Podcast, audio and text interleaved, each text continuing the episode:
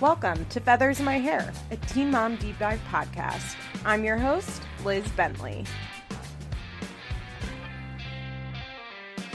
Hey, hey, hey, everyone. As I'm sure you can tell from the title, we're switching things up a little bit this week you know, I was going to do a throwback episode, but this week was the season three premiere of Welcome to Plathville, which is a show that I like.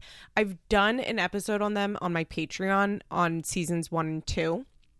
I think I included season two in that. I honestly can't remember, but I have done an episode on that. So go to patreon.com slash Liz explains, join, and you can listen to that. I also think that I want to do some Plathville episodes like going forward, I probably, I mean, I know I won't be recapping every episode, but I think like I'll let a couple episodes go by and then I'm going to recap because I really like this show. this show is wild. I have a lot of fun watching it and I just want to talk about it this week. I know that not everybody wants to hear this and not everybody cares about Plathville. Not everybody wants to hear me talk about something that's not teen mom related. I understand. I respect that. So I'll talk to you next week. I'll probably be back to Teen Mom next week, although I think we're still two weeks out from the premieres. But the, it's this is just a one-off Plathville episode. If you want to hear me talk more about Plathville, like I said, go to Patreon this episode is kind of going to be more like what my Patreon is, where I can talk about non teen mom things that are in pop culture. So I hope everybody enjoys this. If you don't, it's okay. But let's get into the Plath family. Now, I'm going to do a little like background on who everyone in the Plath family is. I'm sorry if my voice sounds raspy. I like can hear it. It feels very dry or something. It probably doesn't help that I sleep with two fans on like high blast directly at my face. And so I'm like always so dry. You know, it's probably not great, but I get hot. I sleep with one fan all year. And then in the summer, I bring in the second fan. Guys, I'm so fucking over the summer. I realized it's not that for a little bit I was like I hate summer. Like I I can't believe it. I used to love summer and now I hate it. And I realized I don't hate summer. I just hate that it's 90 degrees every day. Um, I hate global warming, I guess is a better way to put it. It's going to be not in the 90s again next week. I'm just so ready for fall and winter. So so so ready. It's like I mean, I'm sure it's been really hot by you too, and I don't need to explain, but like when it's 95 degrees for seven days in a row, like that's too much. I just, it's too much for me. I can't do it. So I hate being hot at all times, and so I sleep with two fans on me. Okay, anyway, the Plaths. So, what is Welcome to Plathville? Welcome to Plathville is a TLC show. It's kind of a classic TLC show, right? In that they are a religious family, a weird family, and they're definitely in the look at those fucking freaks category. I I think I've talked about this on Feathers in My Hair, right? Um I know my Patreon I talk about this a lot, like how we watch shows especially on channels like TLC or documentaries are like this where you are observing a different culture and it's interesting or you're looking at those fucking freaks. And usually shows or documentaries are kind of filmed that way and produced and edited that way. So like you know if you're supposed to be like absorbed in the story and like taking like a real cultural observation of the subject or if you're supposed to be judging them. And I would say for sure, like, I think one of the best examples of Look at Those Fucking Freaks is The Wild and Wonderful Whites, West Virginia, which you guys know is a documentary I fucking love. Troy and I did an episode on that Thanksgiving 2019. Yeah, it must have been 2019. Um, so go back and listen to that if you haven't. It's on Feathers in My Hair. It's on this feed around Thanksgiving 2019. It's Tori and I's like favorite movie of all time. We love it so much. So go listen to that. Um, I would say like our other favorite one, Grey Gardens, is kind of in that nature of look at the fucking freaks. I'm trying to think of like a cultural observation version of that, but of course one is not popping off the top of my head. Oh, one there's this movie called Rich Hill, I believe it's called. It's about like children in poverty and that is not like that's like come into our world and observe the way that we do things, not like, let's just show how fucking freaky these people are. I think um, the Duggars are not really look at these fucking freaks. In a way, they are, yeah, because obviously, like, we, most people who are watching the Duggars find them to be freaks, right? Like, that's why they got a show because they're so different. But it's not edited that way. And I think as the audience, we were supposed to respect their choices as a family. And like the goal was just to show the audience like well they're just wholesome. Like they're weird. They're different but like they're wholesome you know? Like i i just think it's they're just good people. Like that's what we were supposed to be taking away.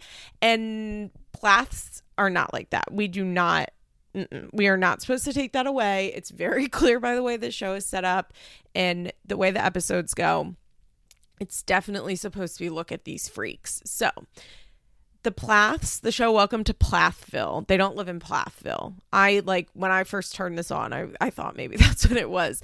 I avoided the show for a while because listeners, longtime listeners will know that I find overly blonde people to be uncomfortable.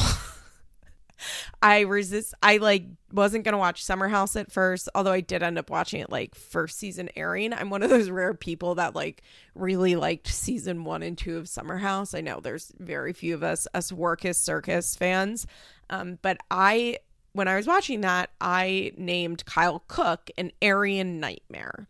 I coined that phrase.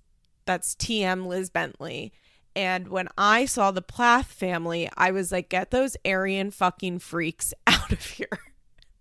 they are so blonde. They are very pale. Well, I guess fair skinned is a better way to say it. They have blue, blue, blue, blue, blue eyes. You know that Broad City episode where Ilana and Abbi are talking about what it must be like to have blue eyes, and they're like, you just feel like a fucking freak? That's how I always feel about people that have like super, super blue eyes. I'm just kidding. This is like I hope everybody knows I'm not discriminating against people with blonde hair and blue eyes. the culturally oppressed group of people with blonde hair and blue eyes. But they're just like so cookie cutter white that it's like, ugh, no, thank you. No, thank you. I'm not into it. Uh, and then I decided to watch it because everybody on my Twitter was like really going hard for the Plaths. And I really, really enjoyed it. So let's kind of walk through the family and who the different members of the Plath family are and like what they are. So the Plaths are a big family that live in very southern Georgia. They are like an hour outside of uh, Tallahassee. They're that Florida Georgia line. Isn't that a band? Florida Georgia line? I think it is a band. But that's like the type of area they're from. They at the start of the show live on this huge farm, this remote farm. There's a bunch of kids, and the mom and dad are kind of the head of the household. It's very, in some ways, very similar to the Duggars, like that. The kids are homeschooled, their activities are very restricted, but in a way that's different from the Duggars. okay, I like one thing I will say is that like the Plaths don't talk about religion that much. Like, yeah, it comes up and like Kim will justify stuff that she does. Kim is the mom, will justify stuff that she does with religion, but like it's so clear when you watch the Duggars that like their lives revolve around God in a way that I can't imagine ever living. And the Plaths aren't quite like that, but they're definitely still part of like the independent uh Baptist fundamentalism, which is what the Duggars are. Remember, the Duggars don't actually go to church. They are not part of an official church. They're called Independent Fundamentalist Baptists, and we we consider them part of the IBLP, the Institute of Basic Life Principles slash ATI. I don't even know what that stands for. Uh, like community. So the Institute of ba- Basic Life Principles is run by Bill Gothard. And then ATI is the homeschool curriculum that the followers of Bill Gothard use. Um, and the homeschool curriculum and the IBLP values is actually the thing that ties a lot of these people together. So, like the Duggars and the Bates are not part of the same religion. And that's not true. Like, religious community necessary. They're not part of the same church because they don't go to church. Their church is their home. Uh, their dad is the church. I personally think that's why a lot of abusive men are really drawn to this type of uh, Christianity because they hold all of the power in the home. Like each dad is essentially a god of his own home.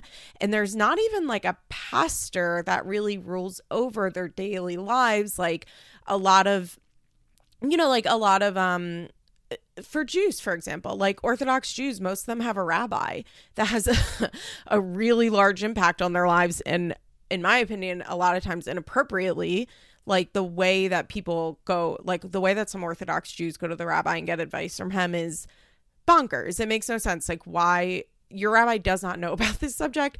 It is wild to take like his word for it. There are certain things that I can never understand. And I believe that's true in like most fundamental Christianity, there is a spiritual leader of a organized community. And that's just not the way that the Duggars are, and it's not the way the Plaths are.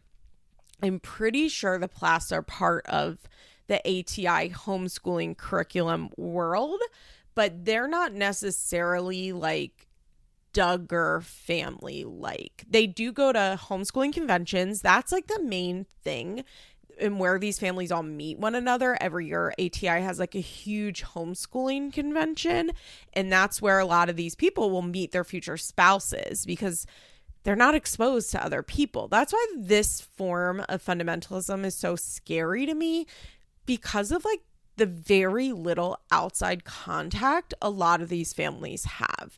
Like the Plaths don't have friends. They don't see other people. This is a really common thing that you'll find in these independent uh, Baptists that the children don't have friends. There's a podcast called Kitchen Table Cult that's it's pretty good. Um the sound quality is not great, which I don't love and does that make me a hypocrite? Yeah, of course. The sound quality is trash on feathers in my hair.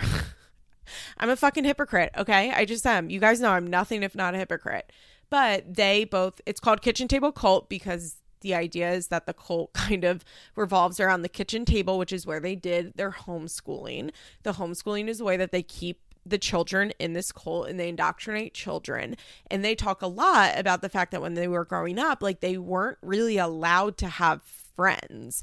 They had families that like other families that they would occasionally get together with and they would see people on these like uh homeschool retreats, but when they wanted friends, the idea is your siblings should be your friends. And I think part of the reason is because in these families, the parents have all of the control. I did I do Okay, I did a Duggar girls episode. I know I did a Duggar episode on feathers in my hair a couple years ago. I then I I don't know if this is on Patreon or Feathers. I'm really sorry, but I did an episode on the book that the Duggar girls wrote supposedly. you know, the four older Duggar girls like wrote a book. Um I'm I'm using quotes around wrote. And I did an episode on that. It was sponsored, but it might have been when I was still like taking sponsored posts on feathers in my hair. So apologies in advance, but the thing with the Duggars is that like they really really stress obedience to parents. And that's like a really big thing in these groups is like total obedience to mom and dad where dad has final say over everything. And i think that if these people have friends then there's a real chance that they could start to take influence from their friends and not their parents and like that's the most important thing. I saw TikTok recently. I get a lot of like ex fundy TikToks because you know the algorithm knows what I like. And they were talking about the fact that they had to untrain themselves from telling literally everything that happened to them to their parents because they were raised to believe that, like, if they did not tell something to their parents, they were actively lying. Not even a lie of omission. Because, like, I, I do think that lies of omission can be very serious, right? Like, there are times where you don't have to lie, but simply not telling somebody something is lying. But they like everything that happens it needs to be reported to their parents in a way that it's like some things even as an adult like or it's like a teen like they're just not your parents it's not your parents business. They don't need to know. A parent doesn't need to know everything about a child's life. Like that's there we have boundaries and privacy right? And so that's really popular in here and you can tell the plaths like strictly adhere to this. So the head of the family mom and dad are kim and barry now Kim looks a lot like Carole Baskin slash uh, Deborah from Teen Mom OG. All three of them look alike. And I think that beyond the fact that they like physically look similar, I think they all have a very similar vibe in that they are like narcissistic.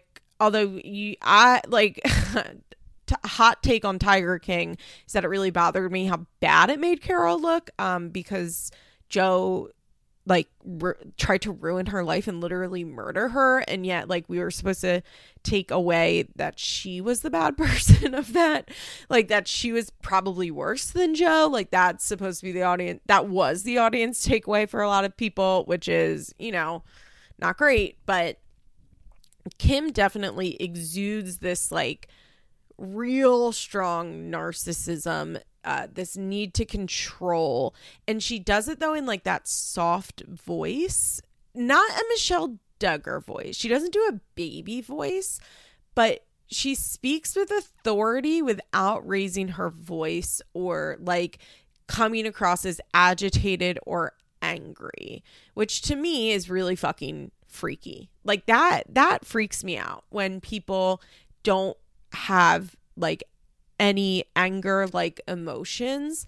Now, if you have too much, that also freaks me out. But like we as humans like feel things and have expressive responses to things. And yes, of course, some is better than others. And some people just naturally don't really get like that very often or almost ever.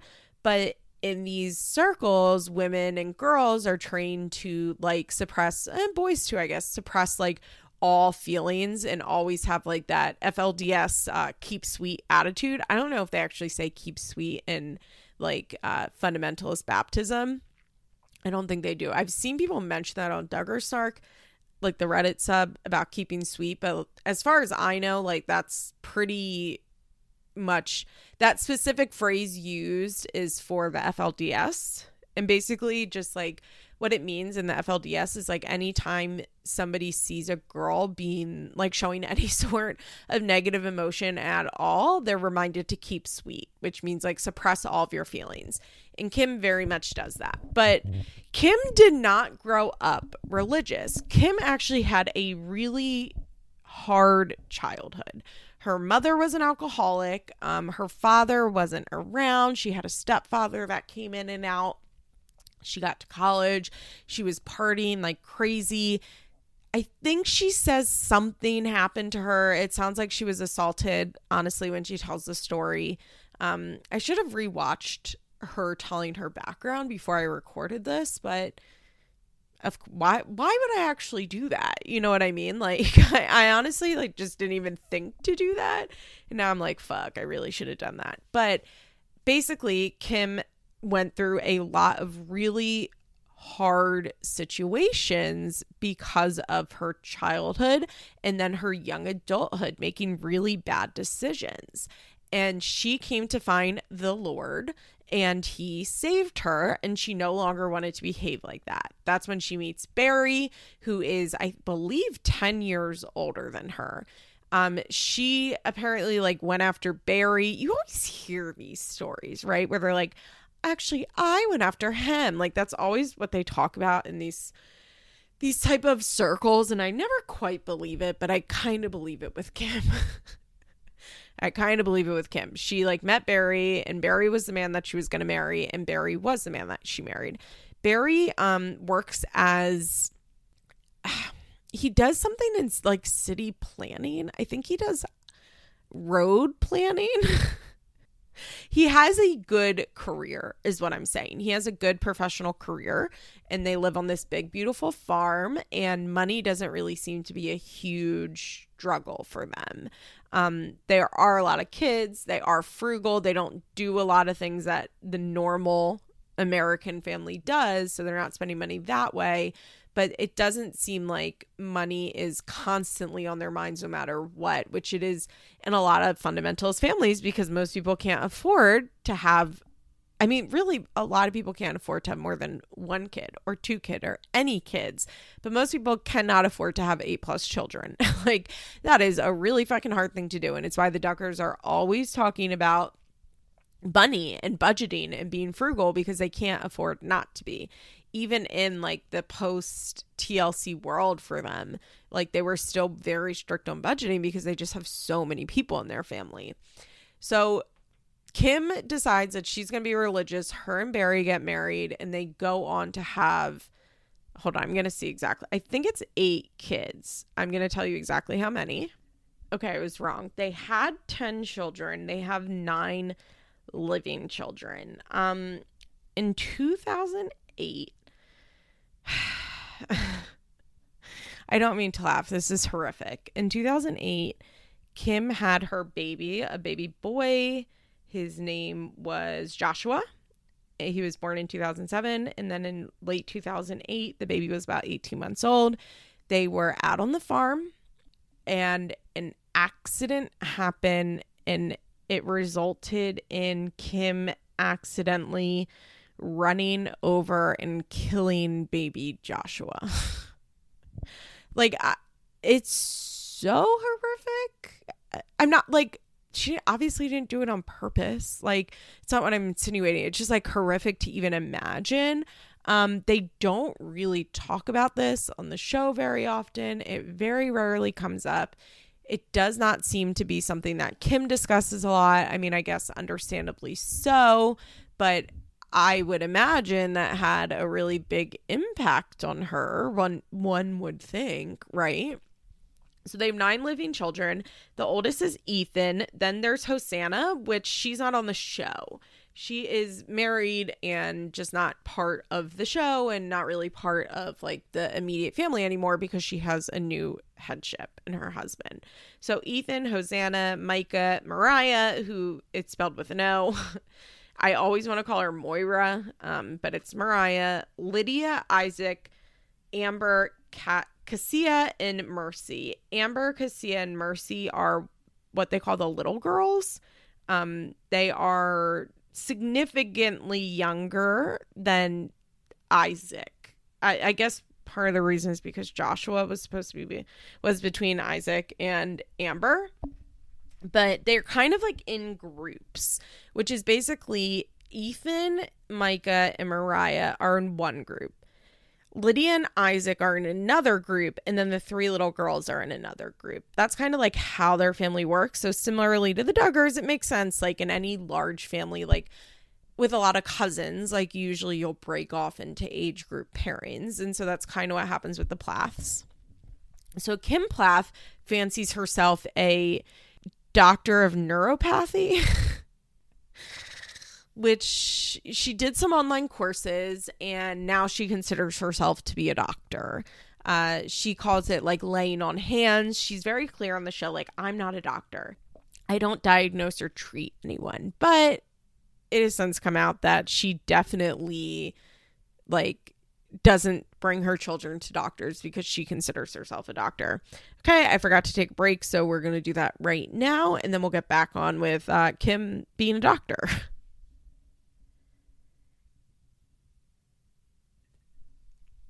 So yeah, Kim Kim is the one that seems to be in complete control of the children. I believe Barry traveled a decent amount for work. Uh, she, like I said, they're all homeschooled. They don't have friends outside of the family. They don't eat any sugar. They don't watch TV. Like Kim is really controlling with the kids in the in a way that feels different from the Duggars. I'm not quite sure why. I think because in the Duggar family, it does feel like they're part of a bigger movement, I guess, because we like see them with other people a lot. And it's easy to imagine that like there's a lot of people in their community like them. There's something so isolating and isolated about the Plaths that it really seems like Kim is the one that like makes all the rules and has strict control over the whole family. Um, I do think that Barry has a lot of say. Um, I think it's easy. It can be easy to think that like Kim totally steamrolls Barry. I'm not quite sure that's exactly what happens. I kind of think that Barry has more of a say than we realize. He's just more of a quiet person, and Kim wants to be a star. Kim wants to be a star. So that's another thing to know about Kim and the family. They are a musical family, which also seems to be very common in these circles. I think it makes sense, right? Like they don't listen to regular music, they don't watch TV. And so they all usually learn like classical instruments. The Duggars did that. Remember that other family that was on TLC, the Willis family band? And then it came out that the father was molesting multiple children. God, TLC, TLC does it again. But the Plaths were a traveling band. They made money going from church to church. Uh, they actually like their music is very pretty. It's cool to watch. Like the little girls are playing guitar. like they are pretty good. They all harmonize. Uh, Moriah especially really loves singing. Moriah and Lydia seem to really love singing. And Kim had been like uploading YouTube videos of them. Like Kim wanted them to be famous. They also did this like documentary that's on YouTube. I use documentary loosely about their family. Like I think that Kim was the one that like got them this show because she wanted this show. Like I, I very much think that Kim is a narcissist or displays narcissistic narcissistic tendencies and like really just believed herself to be for the spotlight. I think the eerie thing about watching Kim is that she's one of those people who has seems to have very little empathy and like know she's right in a way that's unnerving. I mean, like you guys know I'm a know-it-all, but like with people in my life, I'm usually not. I just am when I like talk about bullshit like teen mom. Like, but with my friends, I don't do that. And Kim, like, it's Kim way it's Kim's way or the highway with everybody in her life. And she does it with such like a a coldness and a nastiness that it's kind of exhilarating to watch. Here's my truth is that Kim is kind of my favorite character. I, she is like the ultimate supervillain. She's so good on this show. This show would not work if Kim Plath was not as good as she is. Kim is captivating. She knows how to tell a story. She knows how to be on camera. She knows how to shine in a way that I love. She's so passive aggressive. She's just like super enjoyable to watch in a way that Barry very much is not. So if they had like a duller mother, the show it it just wouldn't be it because this is not a Duggar show. Remember, like I said, this is like a look at these fucking freak show because this show is about the drama of their family. This is a reality TV show. Like this is a full-blown reality TV show. The Duggars are more of like um a planned docu series, I guess I would say, because it just like they go over to the house, they show them doing things, it's all pre-planned, they show them going on their ministries and like all of that bullshit. Like we don't see interpersonal drama with them. Of as we all have learned, we don't see their issues. We don't really see like what's going on inside of them. We don't hear their opinions on things. It's very much just like, here, come look at the Duggars, where the Plaths are like a traditional reality show in which the children are fighting with their parents, sometimes with each other. And Kim is really good in the villain role. She's really good in the villain role.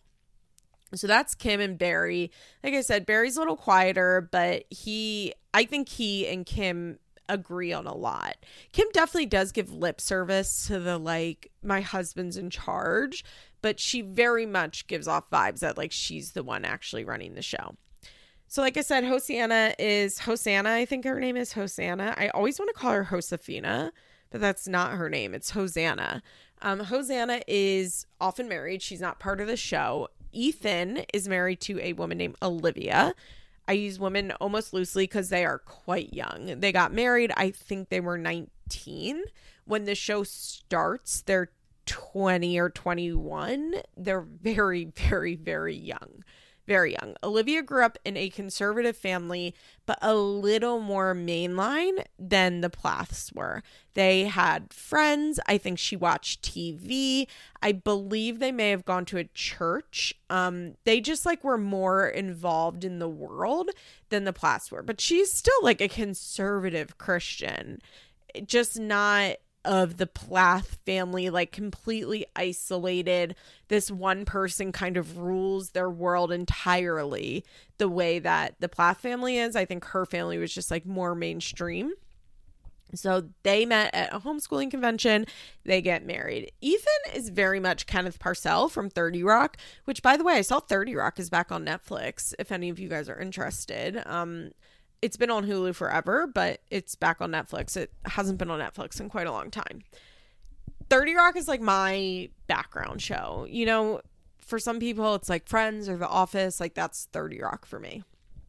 But he is really a Kenneth. like, he is dopey. He is nice. He's a little like slow on the come up. Um, and I think it's one, the way that he was raised. He was raised so isolating conservatively, but also I think it's like his natural personality. So Ethan and Olivia are breaking away from Kim and Barry, basically.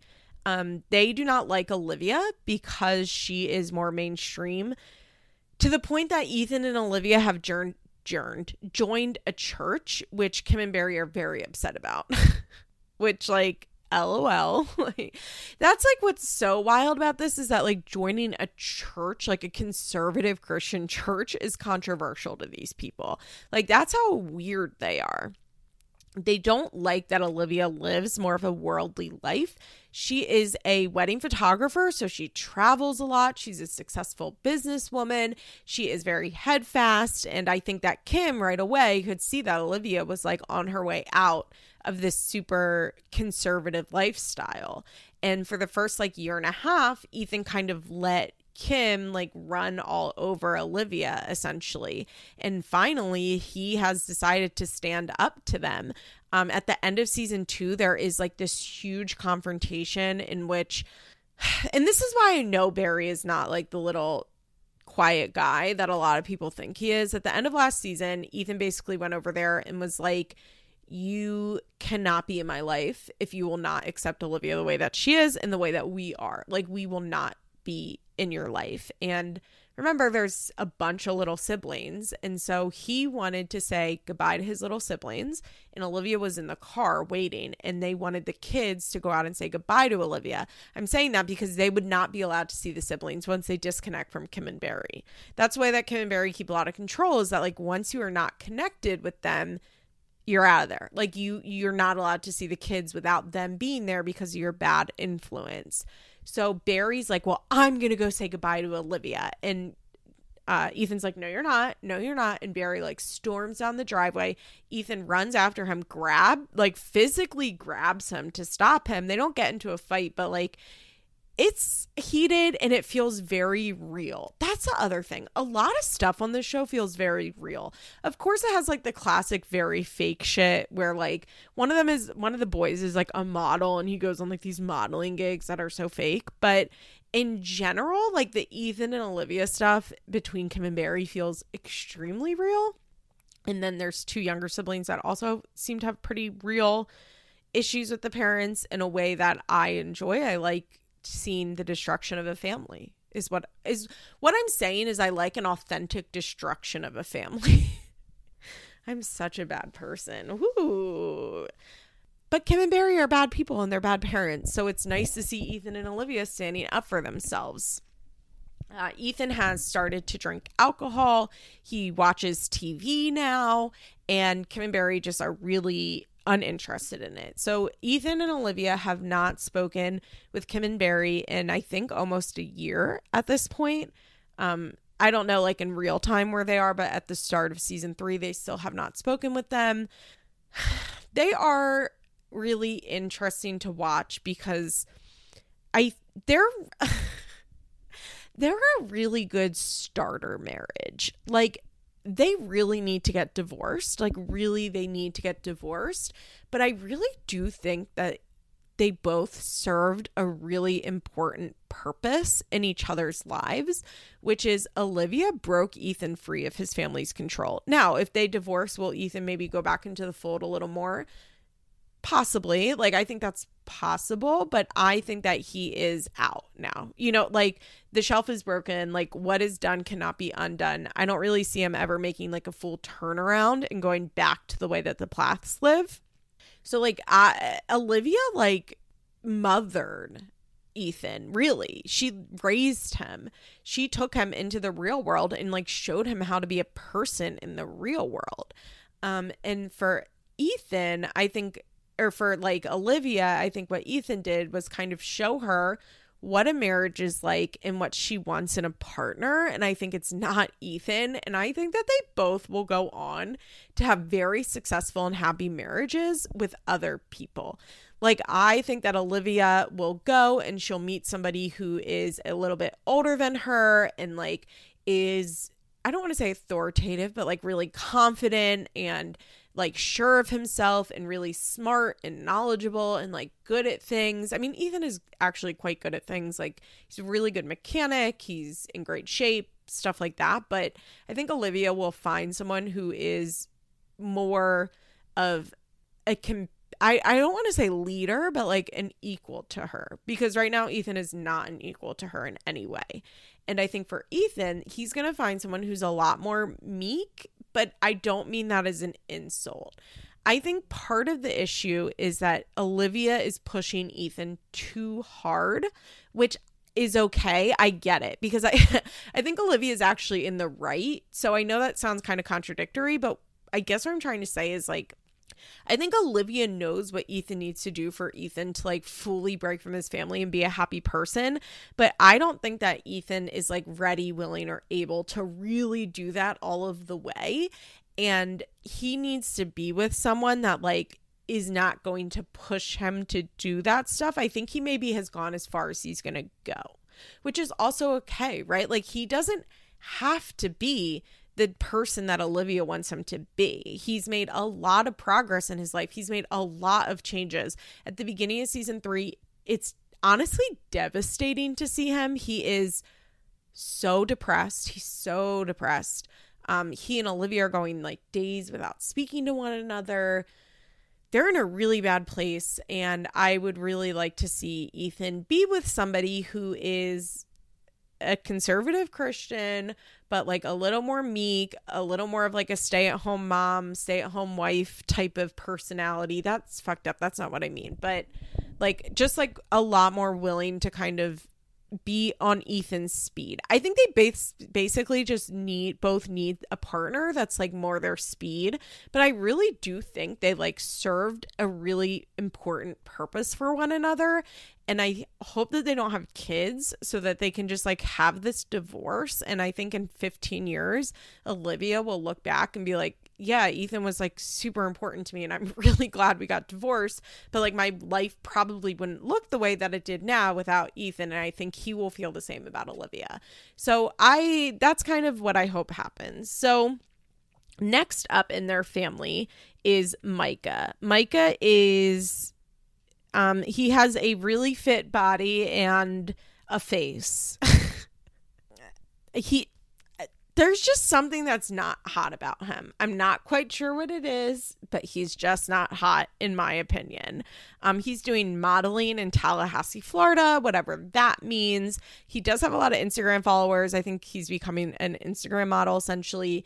He has moved out of his parents' home. He Micah is rebellious in a more quiet way than his siblings. Um he has sex with girls as he like declares in this episode he's talking about the fact that he's feeling a little left behind because his like in their culture people get married so young and i think he's um let's see he was born in 2001 so he's 20 you know like he's getting up there and he says like well you know they may be winning but i've scored the most. Like he fucks. He's now living like a regular teenage life. And I think that's what he wanted. I don't think Micah like wanted wanted the freedom of like rebelling against I don't think he like felt a strong urge to rebel against his parents specifically, which I think is the case for Ethan and then we're going to talk about Moriah. That's very much a case for them. Like they're specifically rebelling against Kim and Barry and their lifestyle. And I think Micah kind of just wants to be able to like fuck girls and do his own thing. And like Kim and Barry won't let him do that. So that means he's not going to live with Kim and Barry anymore. like that's really the bottom line of it, right? Like I, he's just, I, I don't know. He he's not like a rebel without a cause, that one. So Micah lives with his little sister Moriah, who is a year younger than him. Uh, they actually move out when Moriah is still 17. She they get kicked out. Like they they're kicked out of the home. They live in like this shitty little apartment now. Moriah sleeps on a mattress on the floor, not even a box spring. It's kind of bleak, but I would imagine they're making more money now with the show and they have Instagram followers. I bet like by the end of season, I bet if we see them again next season, they'll be in a much nicer apartment, would be my guess. They are best friends, the two of them, and they they get along really well. This season we meet Moriah's well, we don't meet him. Moriah's still with her boyfriend named Max, who her and Micah have a really weird thing going on with Max. Moriah's like super in love with Max. She's super in love with him. She went from never kissing a guy to, I would assume, her and Max sleeping together. I think they're almost living together in a pretty short amount of time. Max and Micah are like best friends. Um, there are these really weird scenes of them like sitting on the interview couch, and Max has like his arm around Micah in a way that's like supposed to be a joke, but like I don't know. There's a lack of boundaries that concerns me. Like, do I really think Mike and Max are fucking? No. Mm, mm, I, here's here's what I think. I think if they had a party and Moriah passed out first and Micah and Max were drunk, would they suck each other's dicks? Yeah, I like I think so. Like I I think that's what it is. And then they'd be like, "We're not gay." Like I I think it'd be that thing. I think they're probably a little bisexual for each other is what I'm saying. Something weird is going on with them. But Moriah is the full-blown rebel without a cause child. Um it comes off a lot more obvious on her than it does on Ethan for a few reasons, I think. Because Ethan is a boy, he's married, he's older, he's already out on his own, living on his own. So, like, it doesn't feel so much like Ethan is rebelling against his parents, right? Because he's an adult. It feels like he's just creating boundaries with them, where Moriah is still living at home when we meet her. And she very much like does not want to be under the rule of Kim and Barry. She wants to go to college. They go and look at like uh, Stetson University in North Florida, and there's no way she could go because her homeschooling has been really really lacking. Kim doesn't want her to go. Kim and Barry don't want them to go to college. They think it's a waste of money, which like I don't know, I guess it is. I want her to be able to do what she wants to do, but I don't think a four year university is realistic for her, her off the bat. I think she should start taking like one or two classes at community college. I think it would be way too much to go to a four year university um, and like be partying and trying to like figure out how to be a person while also like being a full time student. I don't think she could do that she is the one that like under Ethan and Olivia's like wings really decides like she no longer wants to be under Kim and Barry's rules. She wants to dress how she wants, she wants to act how she wants, she wants to do what she wants. And Kim and Moriah like really fight with one another poor Moriah, like Kim and Barry are like, who's our worst child? Moriah. Moriah's our worst child. Like it's that type of attitude. They're like Lydia, who we'll talk about. Lydia's our angel and Moriah's our devil. Like that's basically the way that they talk about Moriah. They do not they do not respect Moriah's need for independence. So they kick her out eventually. She is put out of the home. Um at this point Moriah and Kim and Barry have a pretty good relationship, all things considered. It's interesting what they're doing with Moriah and Micah. They are letting them come over, be with the family. I I guess what it is is that neither Moriah nor Micah really have like the desire to be with the little kids alone and they like have the desire to like really stick it to Kim and Barry. They just kind of want to be able to well, I think Moriah does want to stick it to Kim and Barry. I think what's happening with Ethan and Olivia is that they feel very attacked because they feel like Kim is going after Olivia. Like Kim and Barry do not like Olivia. Like straight up do not like her. So I think they feel like their marriage and their like their partnership is being attacked, which it is.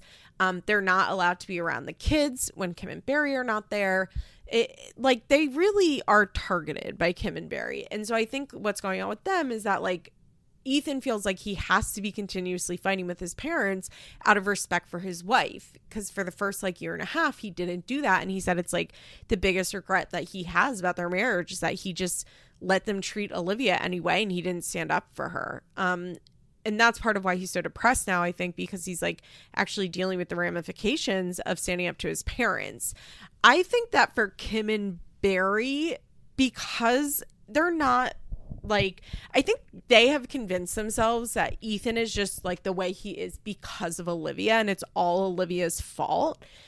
I think Ethan was always a very good child for them. I think he did a lot on the farm. I mean, he's the oldest boy. We talk a lot about what the oldest girls have to do and they have to do all the domestic work, but in these type of families, the boys have to do a lot of work as well. Like they have to maintain this farm that they own.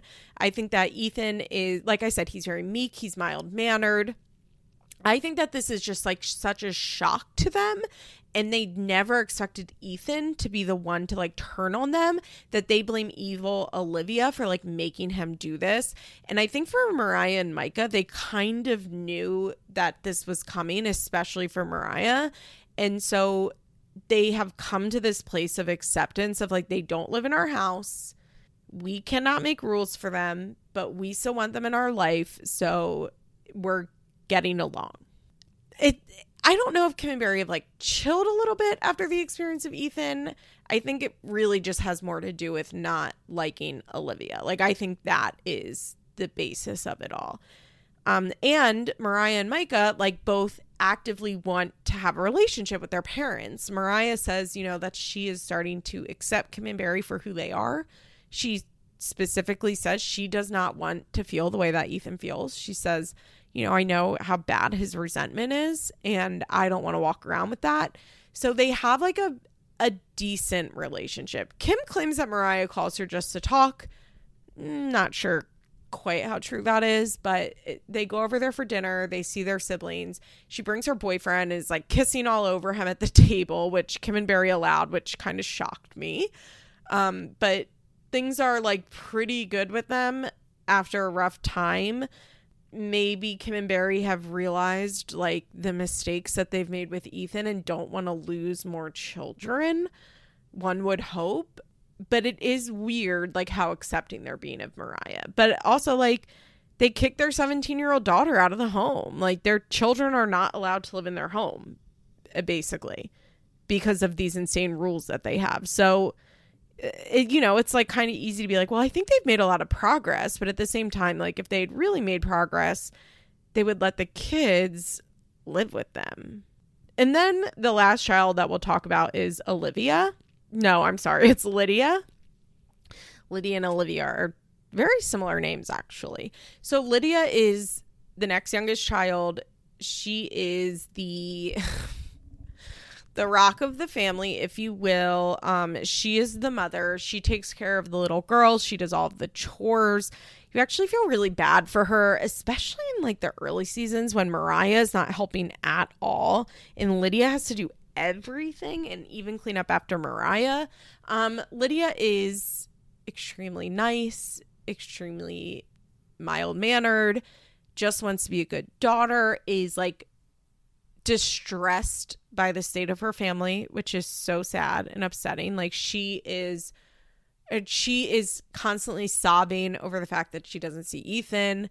Um, for a while she wasn't really seeing Moriah. Now her Moriah are in a good place, which is good.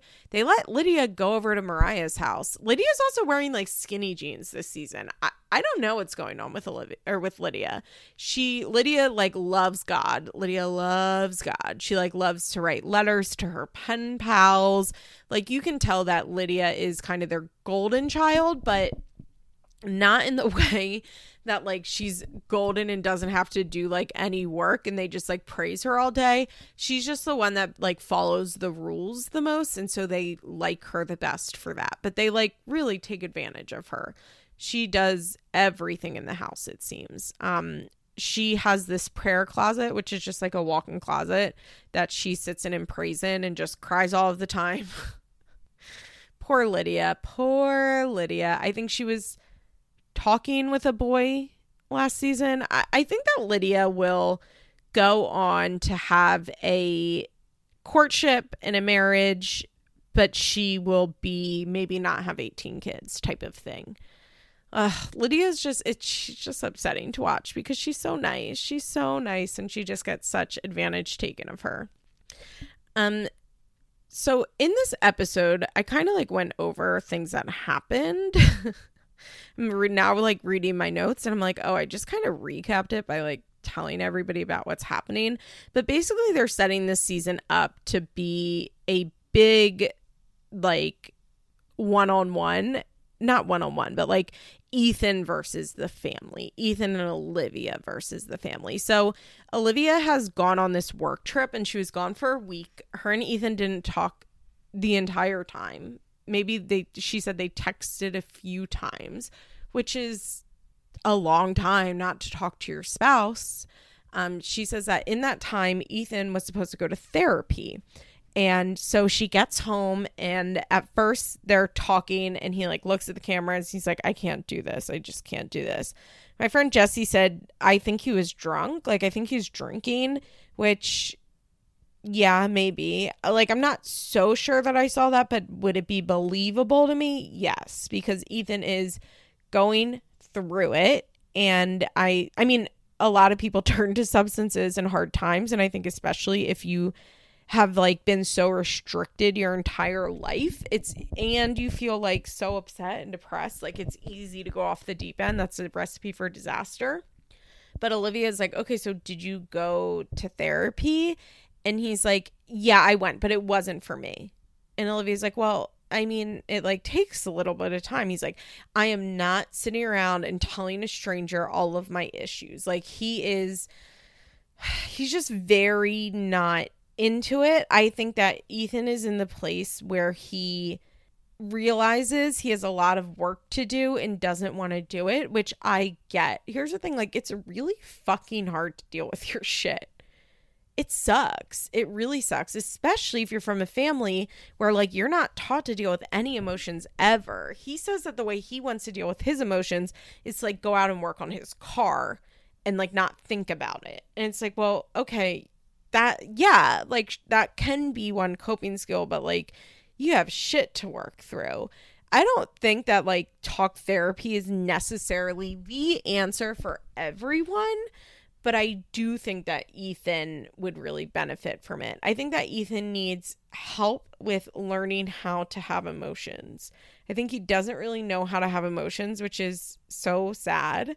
I think he doesn't know how to stand up for himself with his parents or Olivia, honestly. I think that he and Olivia have established a pretty unhealthy dynamic in which she is his mother because she is the one that's raising him because Kim didn't really raise him. Kim only like molded him to be the person that she wanted him to be. She didn't raise him to be an individual. And so I think that has become Olivia's job. And I think that's created a lot of resentment. I think he really resents Olivia for the way things are with his parents, even though I think he intellectually understands that his parents are really at fault and that he is doing what's right. And it's not fair to Olivia the way that his parents act towards her.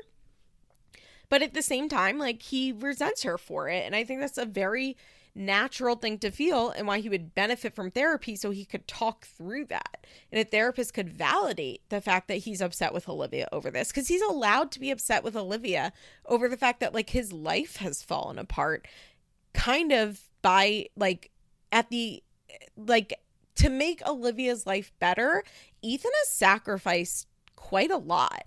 And it's okay to be mad at Olivia for that. Like, you're allowed to have that feeling. Now, is it like productive to be mad at Olivia for? No. Is it worth it to like let that resentment stew? No. But I think that he probably feels like he's not allowed to be upset and like be mad at her for this, but he it I guess like mad at her is not the right phrase. I think he's allowed to be upset by the circumstances, but isn't quite sure how to be upset by the circumstances. So I think he's just like stewing and resentful, and I think he's so fucking mad at his parents. He's so mad at um he's so mad at olivia. He really misses his little siblings. So oh be below lydia's isaac. Isaac is a nice boy. Uh he and micah and ethan are all very close with one another. Ethan like desperately misses isaac like a lot. Um they did say that micah was allowed to hang out with isaac by himself. He took isaac skateboarding which was surprising to hear. And like i said lydia and moriah are allowed to hang out together so once again, I think that this is uh, mostly Olivia based, but I also think that Kim and Barry don't let them hang out that much on their own. They asked uh, Lydia why she was allowed to hang out with Moriah, and she's like, "Well, I think my parent, like I'm older, and my parents just trust me now." So you know, who knows what that means? But Ethan like really misses his siblings. I really feel for him. I I think he doesn't know what to do, and he's like paralyzed by fear right now. And when you're paralyzed by fear, therapy is really fucking hard. it's really hard to deal with your shit. It's really hard to talk through all your shit. The prospect of changing stuff is so scary for a lot of people. And I also think that he doesn't quite believe it will work. And if you don't believe therapy will work, it won't work. You know, like you can only get out of therapy what you put in. And if you're not putting in an effort, like you're not going to get anything out of it. I remember when I was in rehab and like most of the people who did the EMDR, like s- stopped going after two sessions and they were like that was bullshit. I didn't get anything from it. I don't that was so stupid. I don't know I'm doing that, but like I was like, I really want this to work. Like, I believe this will work for me, and I'm going to try really hard to make it work for me. And it did because I like put in the effort and I believed that it would work. I just don't think Ethan is there necessarily. I think that he and Olivia have come to a point, uh, the point of no return, in my opinion. I I'm a big believer in that, like, the person who inspires the change in a person usually cannot be the one to benefit from that change. Like, I really do believe that. I believe that, like, Olivia has inspired a change in Ethan, and he is a better person now, and he will, like, continue to be a better person. But I don't think that Olivia is going to be able to benefit from that better person because I think the resentment is too strong. I think the dynamic they've established with Olivia being his mommy is too strong. They also want very different things. So in this episode, they're talking about possibly moving to, they have to move. And so they're talking about possibly moving to Tallahassee, but Ethan doesn't want to move to Tallahassee. He wants to be in this in the country. He doesn't want to live in the city. They're just very different people who got married when they were fucking 19 years old eh, to escape their family. So like of course this is happening, right? Like, yeah, this is why most people don't get married at 19 to somebody that they like had never even kissed before they married. That's why because making these decisions is like you you don't even know these kids don't even know to ask each other like where do you want to live and they'll be like oh well yeah that will work for me too i think olivia is also just like metropolitan if you will is that a word i want to use for her I think she really wants to have like a bunch of friends and like I said she has this wedding photography business so I think she's like with people out and outgoing and talking to people and wants to live like a normal 20s life I I mean normal for like a conservative Christian. Um I think she is like kind of liberal in her politics, but by conservative Christian, I mean like her faith is conservative Christianity. And so I think like she wants to live a more normal life that way than what she and Ethan currently have. I think that like a lot of times, if you and your spouse, like, if your partner has to sacrifice something as important and serious as his family for you, that's a really hard thing to overcome. I don't want to say has to do it for you. I don't think that's fair because Olivia isn't making him do this. You know what I mean? Like she is just saying like these people hate me. I cannot have them in my life. And if you want them to be in your life, like I can't be with you. I don't think that's her forcing. It's like her telling the truth, right? Like that's her truth. Like she cannot be with Ethan if he is going to let his parents treat her the way that she does. Why would she be with him? She's going to leave him if he does that.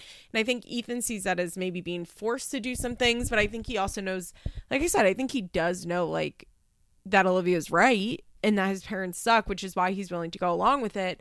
But it's really hard when you're with somebody and they have to make like a major sacrifice in order to be with you. Like a- another example of this is like if one spouse has to move for a job to somewhere like completely new and the other person goes with them and fucking hates it and doesn't have any friends and has no life and just like is so angry about it. And it's like well I moved here for you. Like you made me do this. That can be really hard to overcome for a lot of people because like once one partner perceives perceives the other as like forcing a monumental shift in their life that has made things worse.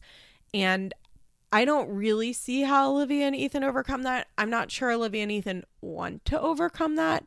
Um, I think it will have to be Olivia that pulls the plug. Yeah, like I, I'm not really sure that Ethan will be able to leave her, but I think that I think that Olivia eventually will.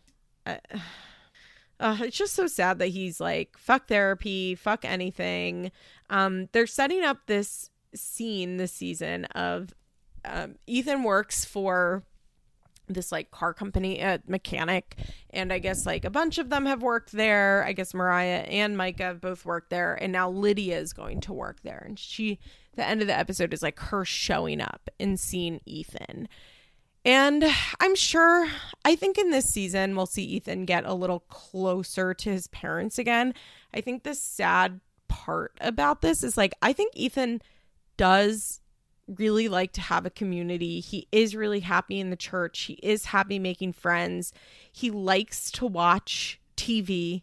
You know, like he likes to do a lot of the things that he's doing, but it's really hard to override like the way that you're raised and how close you are with your siblings it's hard to like totally let that go and he's still so young. It's another thing like they are 22 years old i'm pretty sure. Like they are so young. So so so so so young. He is so immature because he wasn't raised to be mature uh, they just are not they're not made for one another and i hope that they can see it and have like an amicable breakup. Um max oh the other thing is that like max is going to give moriah a ring but not an engagement ring like a promise ring for her pinky which i found weird. I don't know. They're like uh, I, I i i like i can like a pinky ring like a fashion pinky ring but if my boyfriend was like buying me a ring, I don't think I would want it for my pinky. But he loves Moriah so much. Moriah. Okay. I actually think Moriah being with Max is kind of best case scenario for her. I think Moriah, okay, so something to know is that Moriah is pretty. She has blonde hair. She's super thin. She wears like Uh, her outfits in season two, especially, are so fucking funny. It's like she went to Charlotte Russe for the first time and just like went insane and is wearing whatever she wants. And I love that for her. But I think she she has kind of two paths she can go down.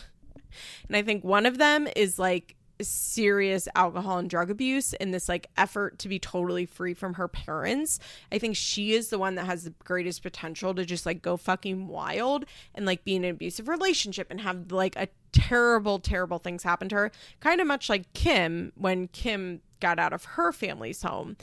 And I kind of think her being with Max, her boyfriend, look, I do I think it's great that she's already in like this super serious relationship when she's 18 years old and like should be going to school if that's what she wants, or like learning to make friends because I don't think she has any friends. You know, like I don't really know where she would make friends. I think Max is, and that's why I think Micah and Max are so close because I don't think Micah really has friends either. Like I think Max is their first friend in a lot of ways, which is upsetting.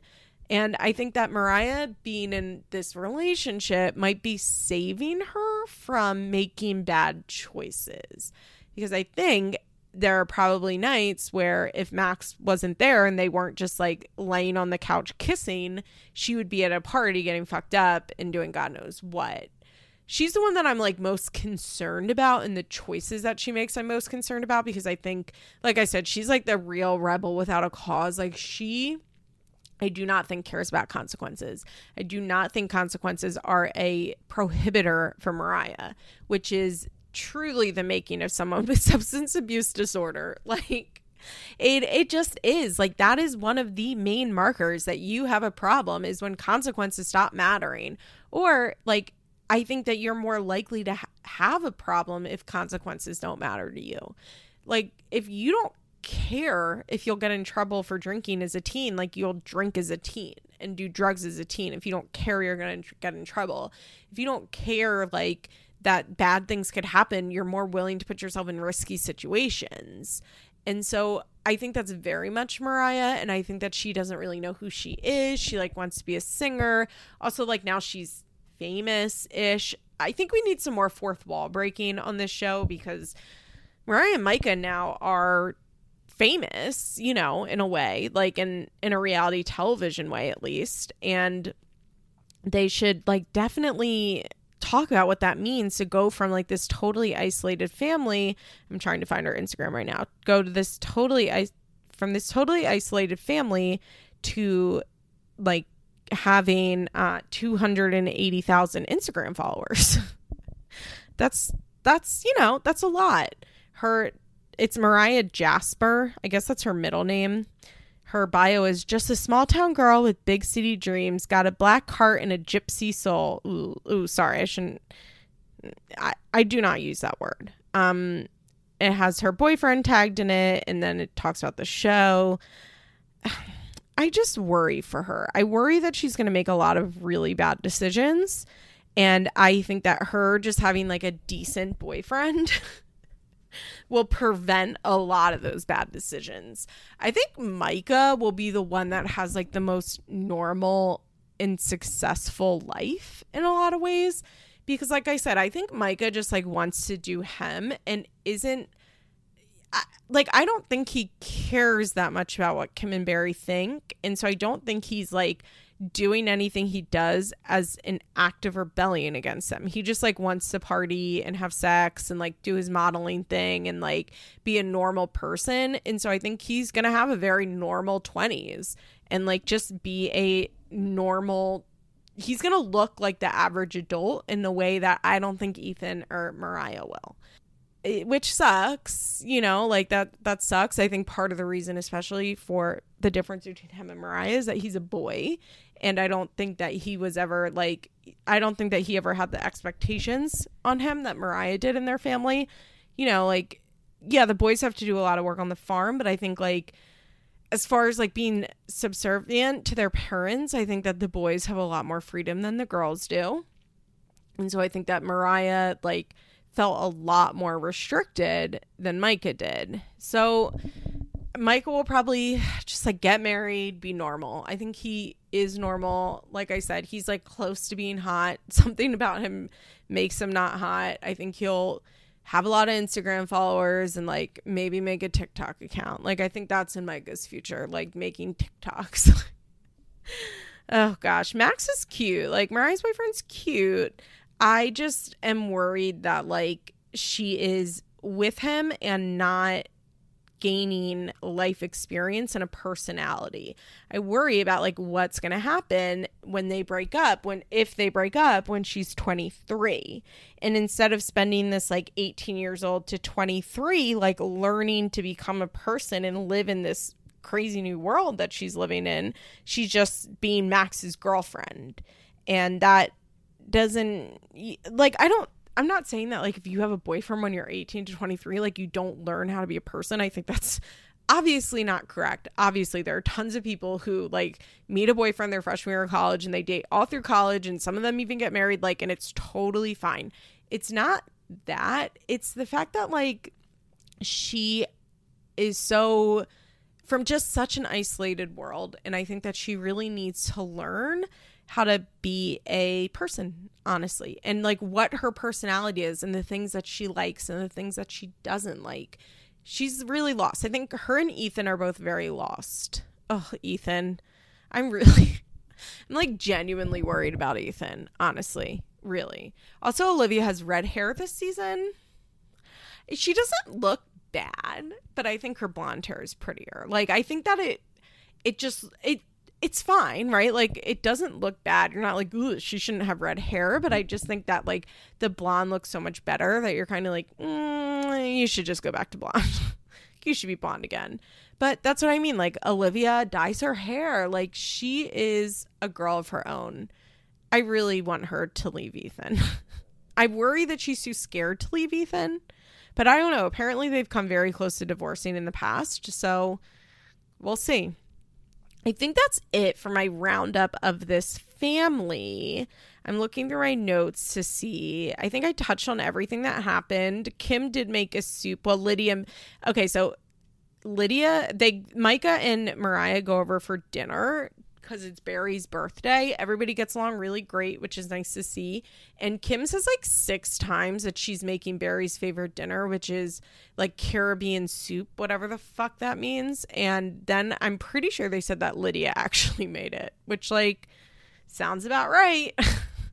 I wonder what they're going to do when Lydia leaves. Oh, and also last season, they like left the farm. They moved away from the farm and like put the farm on Airbnb and like moved into town into a really honestly quite pretty house.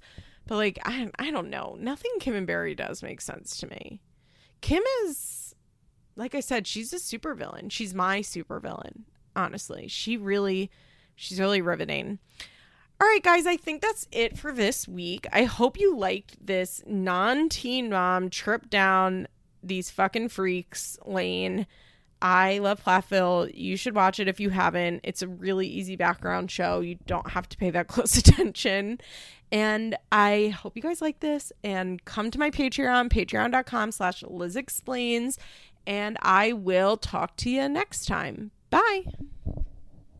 This podcast is brought to you by Solid Listen Network.